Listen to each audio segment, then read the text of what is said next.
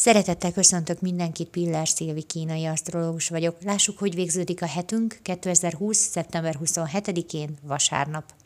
A víz és fém jelenléte ma is erős, de ma már sokkal dominánsabb a hirtelen hangulatingadozás, a szeszélyesség és a változékonyság. Tegnap még egy irányba irányuló folyamatos energiafolyam voltunk, ma egy kiszámíthatatlan vonalat követünk. Ma vasárnap van, ha valaki nem dolgozik, akkor könnyen megélni a mai napot, de egy olyan helyzetben, amiben komoly odafigyelés szükséges, ott lehetnek nehézségeink, mert ma nagyon erősen tartani kell a figyelmünket, ugyanis könnyen elkalandozik. Amire ma oda kell figyelnünk, az a tudálékosságunk. Ma nagyon erősen azt érezhetjük, hogy bizonyos helyzetek megoldását rajtunk kívül senki más nem tudja, a téma szakértői mi vagyunk, és majd mi megmutatjuk, mit és hogyan kell. Ma a tudásod miatt feljebb valónak érezheted magad másoknál, de ez egy csapda. Senki nem akarja bitorolni az erényeidet és a tudásodat, de ha azt azért akarod fitoktatni, hogy bebizonyítsd a felsőbbrendűségedet, akkor felsülsz.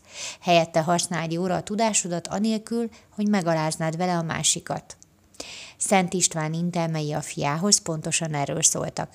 Indulat, dőjv és gyűlölség nélkül békességben, lélekben alázatosan és szelíden kell uralkodnod, mivel minden ember azonos állapotban születik, és semmi nem emel fel, csak is az alázat, semmi sem taszít le, csak is a gőg és a gyűlölség. Köszönöm szépen, hogy meghallgattatok, legyen nagyon szép napotok, sziasztok!